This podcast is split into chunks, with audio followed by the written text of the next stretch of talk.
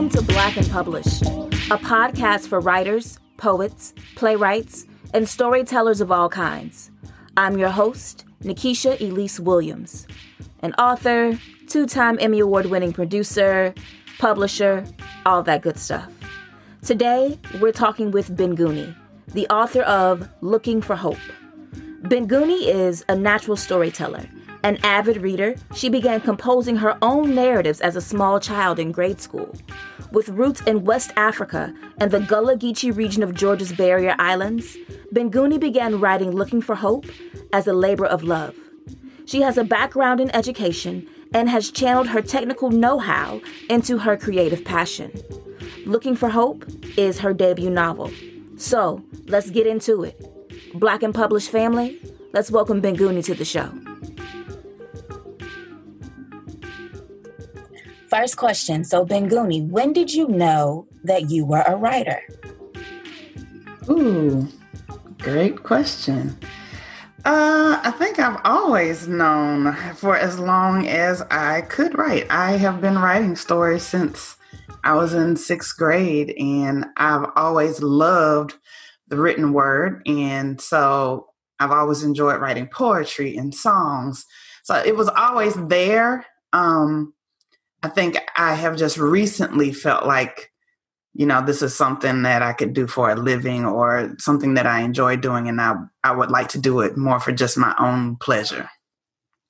So you said something that you could do for a living. In what capacity? Because we're going to get to the book, but there's other ways that writers make money besides just writing books. All of it. I've tried uh, blogs. I've tried. Uh, I've I've been a singer, and I wrote both of my albums. Uh, I've written a bunch of poetry, and a few of those poems were accepted into um, books of poetry. But then I didn't follow up and do the things that I needed to do for it to actually be included in the work. Uh, so I, I've always wanted to just write. That's just a part of who I am. Even journaling every day, and or not every day, but when I, there's a need for me to journal. Um, it's just always been a part of my life. You talk about the um, not following up with the poetry that were accepted to some anthologies. Mm-hmm. And those are kind of false starts that I think that all writers go through. Has that discouraged you at all in your writing journey? I wouldn't say it discouraged me because the very first one that I had, I think I wrote back in um, my early college days. I wrote this poem and I submitted it, and they sent it back and said it was accepted. They needed me to correct one little thing, and I never did correct it and send it back. I still keep that acceptance letter, and every now and again, I will go back and look at it. It's a reminder um, to stop allowing fear to prevent me from doing things because this is not the only area of my life where I struggle with fear. Um, and so it's kind of helped me become, I wouldn't say fearless because the fear is still there, but it helps me to remember you have to push past the fear um, and push past self doubt and that kind of thing. Just try it. I mean, what's the worst that can happen? Just try it. Do you find that your fear cripples you as a writer? it has. Uh, and that's something I'm still working through. I have a project that I'm working on now that I'm a bit intimidated by some of the things, some of the things I know I need to do. And for me, um, intimidation makes me kind of it, it freezes me in in you know in where I am. I don't move forward. And then there'll come a point where I will just say, you know what, bump it. I'm just gonna go for it. So so because I, I think I know what that project is, and I'm not going to put you on blast, let's go to your first book, your debut novel, Looking for Hope, which is coming out January 26, 2021. Yes. By the time of this interview, it might actually already be out.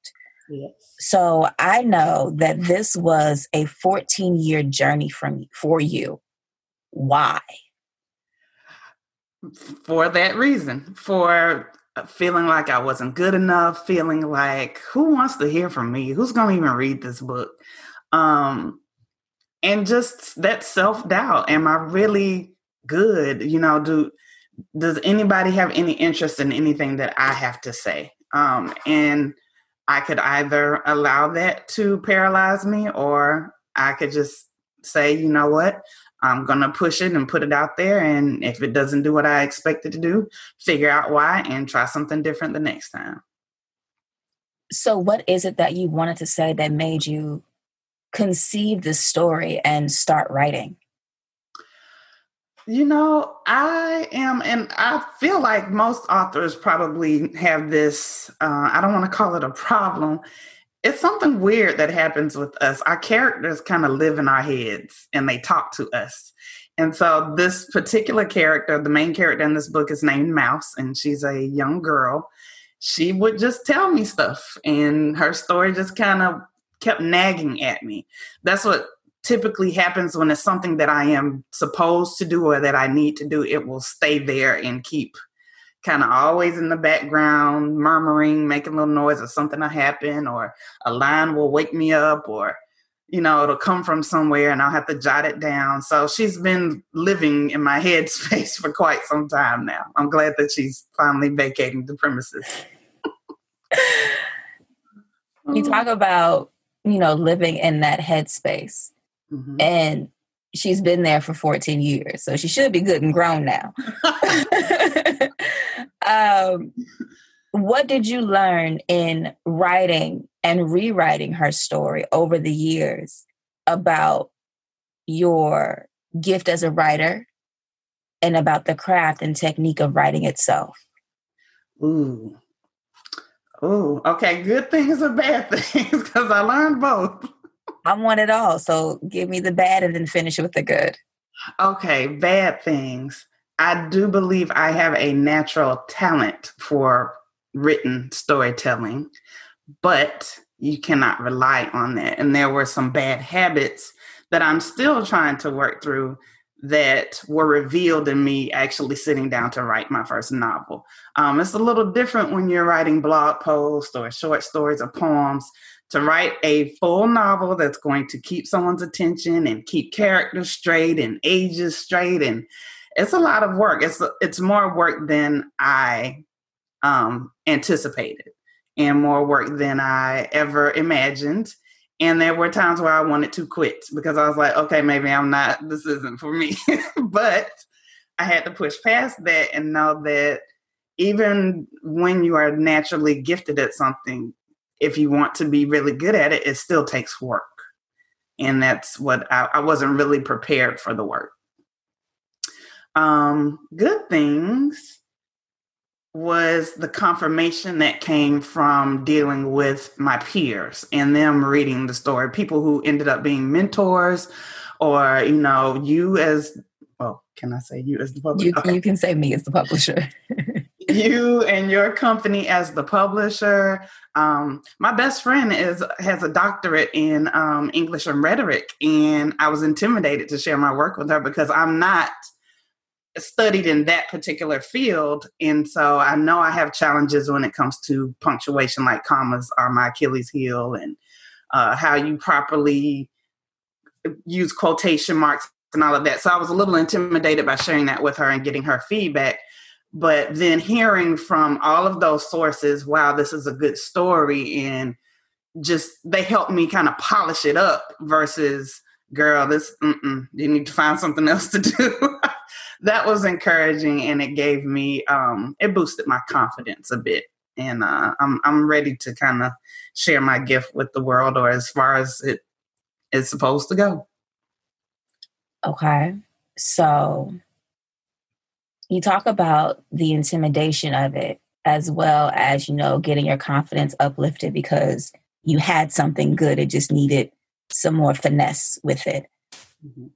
have you embraced this new title that you have now as an author and a creative enough to eventually because you said it in the beginning make that leap to doing this full time well I do. I am confident in that there's something about the way that I write that connects with people. And that comes from other projects that I have done that have done well um, recently. And So it's uh, there's a hesitation to just go ahead and just jump out there. Uh, I'm a single woman who has a pup to take care of, so I have to pay the bills. so until it proves itself to be something that could be a stable main source of income for me, then I will probably always work another job. Um, but I would absolutely love to write full time, whether it's novels, whether it's um, being in someone's writer's room. That's kind of an aspiration of mine at this point. So I I'm ready to do it all, but we got to get some coinage coming in first before we walk away from the nine to five. So okay, writer's room. um, but at this point, especially with some of your freelance projects that you've done, and I won't out you. Um, you know, writing is no longer just this thing you do for fun. It's not a hobby anymore. It's especially on your journey of your book, it is a job, it is work.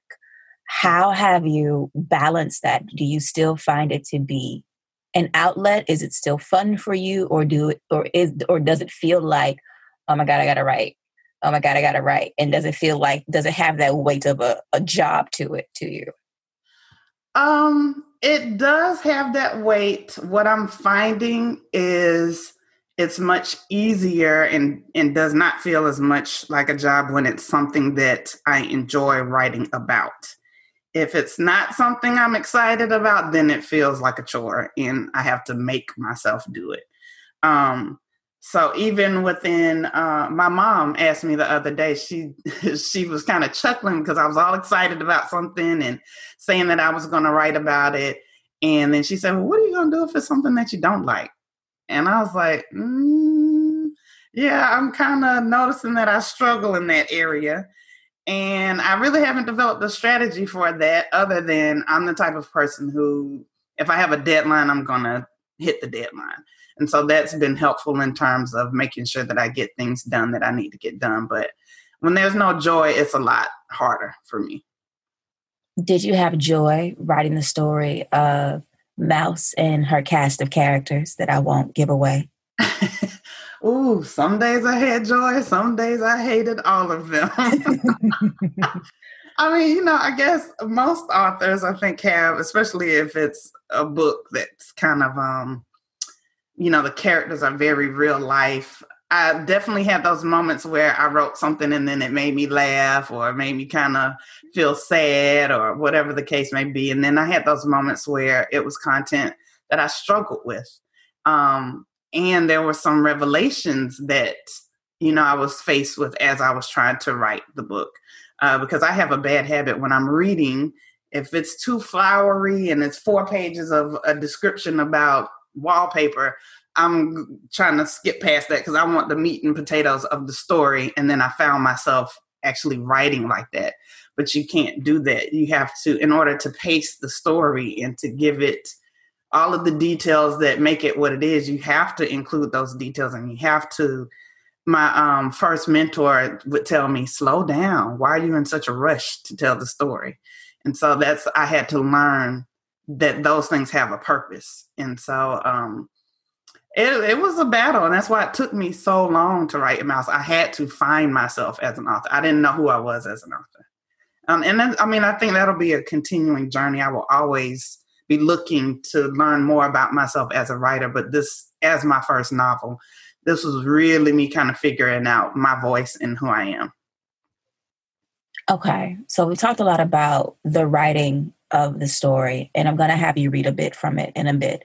But what I want to talk about now is the business of it, because part of the goal of Black and Published is to talk about, you know, not just how to write, because a lot of people who are writers know how to write, but there's a there's a big gap between writing and publishing or producing or actually getting the work into the world. What was your journey like, including going with me an independent, I guess the correct term would be vanity publisher to put out your work and trusting in that process? Whew. You came through like um like uh I don't I can't even think of a word right now for it because for one, when I ventured into it, and this is, I have a habit of doing this a lot.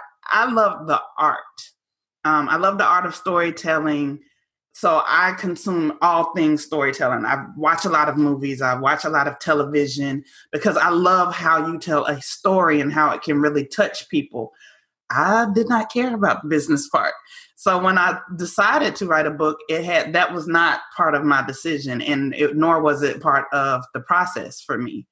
When it became a part of the process was when I thought, uh, stressing on that word thought, the book was done, and my mentor said to me, "Okay, have you done this? Have you done this? What about this? What? And I, my eyes got big, and I was like, "No, ma'am, no, ma'am, you you giving me too much right now. Like nobody was talking about all of that. I just want to put this book out. Like so." Um, at that point, I started trying to research, and I became overwhelmed with all the working pieces of trying to get a book out and doing it well. I mean, you can just put a book up on Amazon but I tried to do everything in my life in the spirit of excellence. And so I wanted it done right and wanted it done well. And so, in order to do that, it was a whole lot more work than I had any idea. And so, um, I met you by coming. My aunt suggested that I come to um, your speech or your series at the library. And I came and you were talking about publishing, and you said you messed up and said you had your own publishing company. And I was like, yeah, so we're going to talk to her. but I knew you knew what you were doing. And I don't even know why. I just sometimes I have this, I just knew. And so we met, and I think we kind of clicked, and you read it, and you're like, okay, I think I can work with this. But then you also gave me notes and made me do the work and uh, I'm thankful. I'm grateful that uh, we crossed paths because it has been a godsend in my life in terms of this book. Because I don't think it would have gotten out if uh, if we hadn't connected. So, so what's next for you in writing and your other creative pursuits? Because I didn't forget that you mentioned that you wrote songs and wrote two whole albums. Yeah, she wrote two whole albums. So, um, what's next? Hmm. Um, I, I think I've, I've really found my passion in writing novels, and and I have two books that are kind of both of them are back and forth, chomping at the bit in my head right now, and so I've got to begin the work of preparing those and determining what I'm going to do with them. So I've got two big projects on, in my brain right now, and it's getting them out onto paper. So that's my focus for right now is is the next couple of novels and and making a a mark in uh, my little corner of the world. Super dope. Um, I like that you say you've got the projects in your brain. For me, when I'm writing, I don't really start writing until I could almost speak every word that would go on the page, and I know okay, it's time to get to the computer because it's, it's ready to come out that's mm-hmm. my process. So it can nag me forever, but if it's not coming back and I'm not ready to say it out loud, then I'm not ready to write it down. How does that process work for you where you finally decide, okay, you've been nagging me, but now I'm gonna be obedient and listen and go sit down and, and start working this out on the computer and start writing or whatever the process is? I kind of I'm weird. I'm very much moved much moved by um feelings in the moment. So I've started the first chapter for one of them just because one day it was like, okay, let's do the first chapter. And um, it just it'll come to me in snatches and I'll know who my characters start forming and, and kind of informing me about who they are. Um, but I don't think there's a real process in terms of, okay, I know I'm ready. I just kind of, it just happens. Um, and then I'll write a little bit and I'll walk away from it.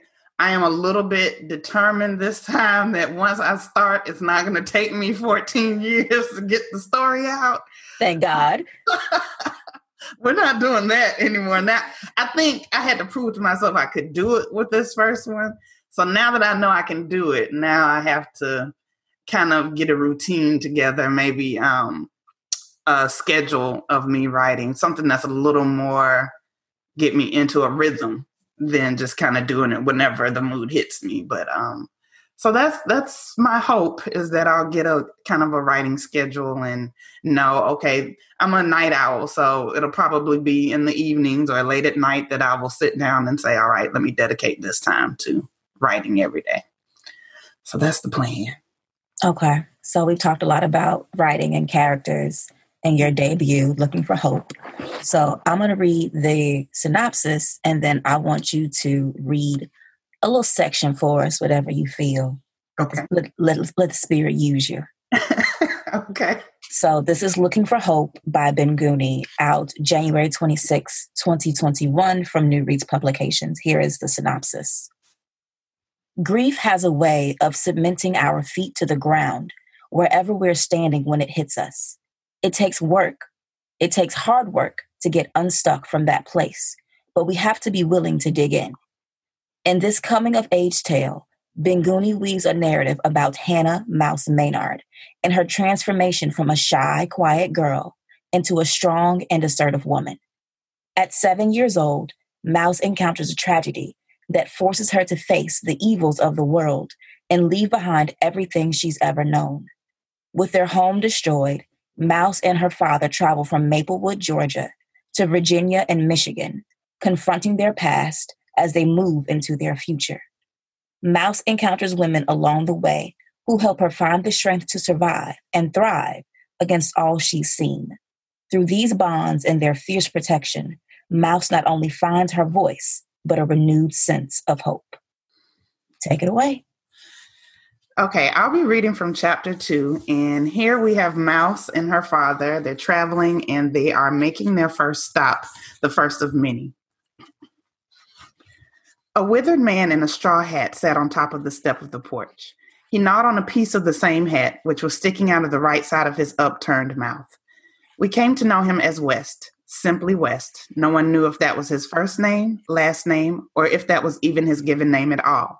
No one knew his beginnings or endings, just as no one here would know mine. That was the story of all Miss Janie's boarders. Uh, me and my daughter here need a place to take up for a while. Someone back there on that street told me to see a lady here named Janie. Ray directed his statement at the man on the stairs. I'm Janie, a small woman appeared at the screen door. Her eyes were inquisitive and her mouth was set in a way that left her unreadable.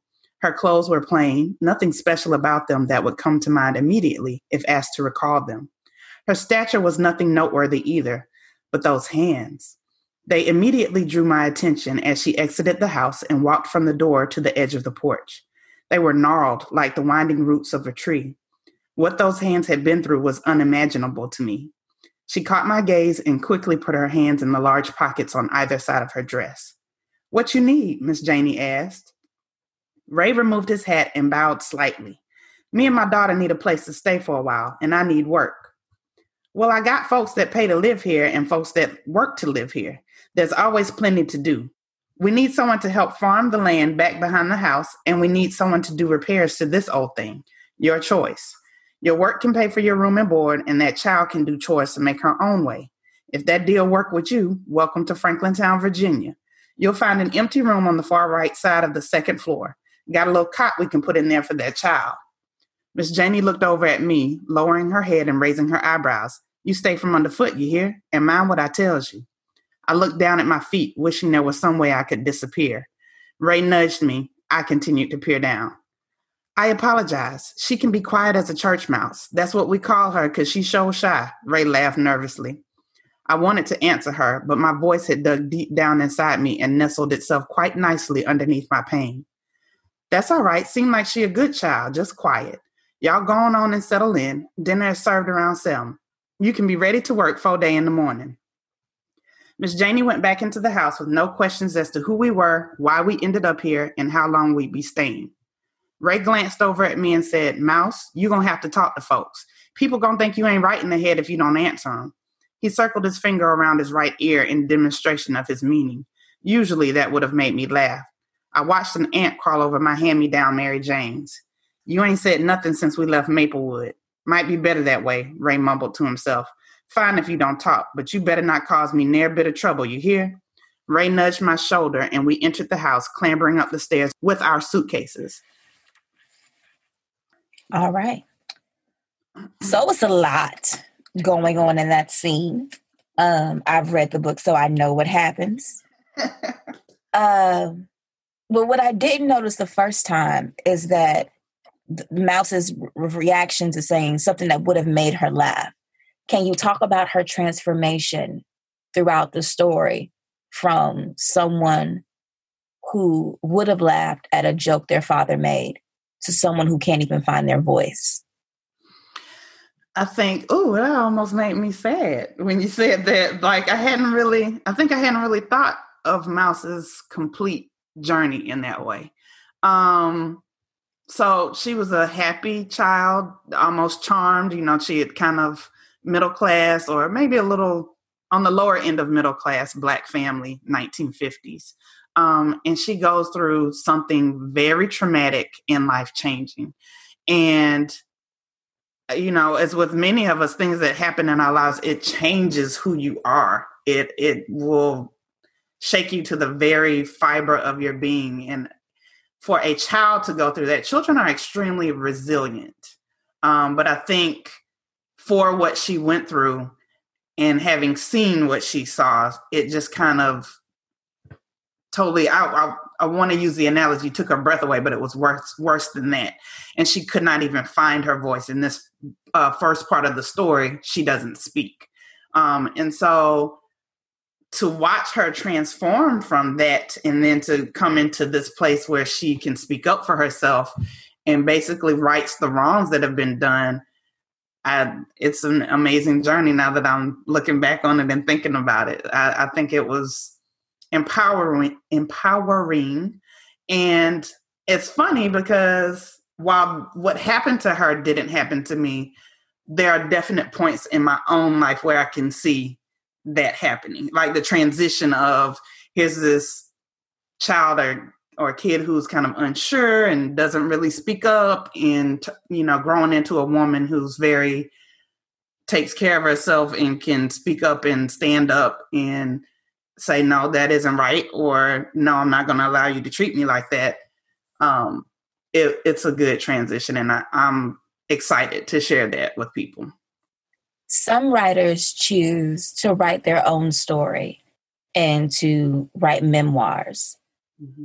and tell their story by telling the truth mm-hmm. and other writers myself included choose to write fiction mm-hmm. where the truth is embedded, but you can't find it if mm-hmm. you don't really know. mm-hmm. Why was fiction the vehicle for you to go about, you know, healing that inner child of your own? Um, I think I've I just have always had this imagination. I always have had these stories come to me and different things. Even this is silly, but even now, like if I go somewhere and I'm sitting alone, I will, let's say I go out to eat, and which I will go to the movies or out to eat by myself. I am a very good date. Like I love to date myself. So I can go to a restaurant and sit at a table by myself and I'm watching. People may not know I'm watching everyone around me. And sometimes I'll make up little stories about why these people are sitting at the table and haven't spoken to each other the entire time they're eating their meal or um, you know this happy family is over here laughing and i'm making up a story about why they're having fun like I, it's just a constant thing with me and so i think that part was natural um, but i do see a common thread i often write young girls mm-hmm. and I started to notice that about a year or so ago. I was like, why are my stories always centered around young girls? So I think most authors probably, like you said, there's always a shred of truth in there somewhere because um, there's a saying, what is it? Art imitates life. So even when we're making up stuff, we have to draw from somewhere. And so I think we just become a part of the story. Even when you, even when the author is invisible, they're in there somewhere. Um, and so I take it for that. Like, I, yes, I tell fiction, but I gotta I got to pull it from somewhere. I have to have either had that experience or somehow know about that experience in order to make it authentic in the book. Now that you've said all that, I think what happens a lot with fiction writers is that the audience is trying to find out which person are you in the book? Mm-hmm. I found that happen with me a lot, especially with my debut. So everyone's trying to figure out which woman I was in the book.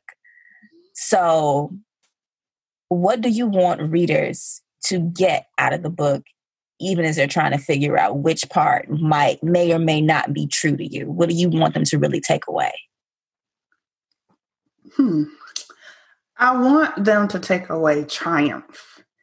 I we are never our circumstances can only dictate who we are if we allow it. Um, of course, again, like I said, there are things that happen in your life that will sometimes change who you are and will shake you. But we can overcome all things, and the power to do that is within us. We may need to seek help outside of that, but the power to, to overcome it and to be exactly who we desire to be is within us and has always been within us. And so I think that's the biggest thing that I want people to take away. Like this kid had this horrible circumstance happen to her, but she ends up being a very powerful and kind and gentle person that didn't dictate who she was. And so I think that's the biggest part of the story I want people to walk away with. And I'm not really, other than the fact that, you know, I do know somebody, uh, I do know a couple of people that this kind of happened to in a way, um, not in the same way that it happened to Mouse. Um, there's not really a whole lot of me in the story uh, the characters, some of them kind of have some of my character traits. Like Mouse bites her nails. I bit my nails as a child. Still a habit that I kind of have to be mindful of. So I think there are always little teeny things throughout the book, but that's the main focus of the story is triumph and overcoming and stepping into your power. I'm so big on especially black women knowing how powerful we are. We are so amazing and I just wish that everyone knew that. And so I think that's what the focus of this story is. That's awesome. So I want to transition into like a little bit of a speed round before we close out. Okay. And it's not in my notes because this is the first interview of Black and Published. so, but I did have the idea and I didn't write down all the questions. So we're gonna see where this go where this goes. all right and you can just give an answer, no explanation, or if you want to expound, you can. Okay. Mm. Favorite book? Oh gosh, you should have warned me, girl. I have so many. Okay, I'll go to the first book that probably made me fall in love with the written word, and that was The Bluest Eye by Toni Morrison. Okay, favorite author? Hmm. Hmm. It would probably be. I have a few. Can I name a few? Mm-hmm. Okay, so Toni Morrison. Uh, oh, goodness, Bernice McFadden was one of my favorites. Uh, Tayari Jones. Uh, Um, I mean, I have tons of people that I, I really love. Like, I love your writing style. I just, I'm an avid reader, so uh, so many. But okay. Favorite movie? Oh gosh, again, I have so many. Um, oh, oh man. Okay, I'm drawing a blank. Hold on, let me let me grasp at something. I will say oh goodness, what is the name? Now I can't even remember the name of the movie. It's where Brad Pitt is death. That's one of my favorite movies. Uh, Meet Joe Black. Okay. Favorite TV show, past or present? Lovecraft Country. Yes. favorite song. Girl, you it's like asking me to pick a favorite child. like, um, favorite song or album if there's a go-to album or song favorite okay go-to album. album would be brandy's full moon. Cornbread or biscuits? Cornbread. Mm, i'm a cornbread fan southern gal cake or ice cream? Cake. And if you had to pick a, a vacation spot, would you choose a beach vacay somewhere in the mountains or like a retreat in the desert? Definitely beach um, because I love the water and I'm a scuba diver. So I have to be somewhere where I can get in the water. All right. So that concludes the speed round. And I want to go to the last question for the interview today. Okay. So, writers spend a lot of time in their heads creating these characters or reflecting on their own lives and writing these stories or even analysis of things and events. When you're dead and gone, and what would you like someone one day to write about you and your legacy? Mm, that's a very good question. That I led with love. Um, oh, and I'm getting a little choked up. I try to do everything with love, um, no matter who I'm dealing with, even when someone's been unkind to me. Um, I just, my grandparents raised me, and my grandmother was one of the sweetest people you could ever meet. And I just hope that in everything that I do, I'm making her proud. So, amen. So that's our first episode with Binguni. Big shout out to her for being here. Make sure you check out Binguni's debut novel, Looking for Hope, which is available everywhere books are sold. And if you're not following her, follow her on the socials at binguni.life. That's M B I N G U N I dot life. That's our show for the week. If you liked this episode and want more Black and Published, go ahead and hit that subscribe button on your podcast platform of choice. You can also follow Black and Published at Black and Published on Instagram and Twitter at BLK and Published. And to keep up with me, head to newrights.com or follow me on Twitter and Instagram at Nikesha underscore Elise. I'll holla at y'all next week. Peace.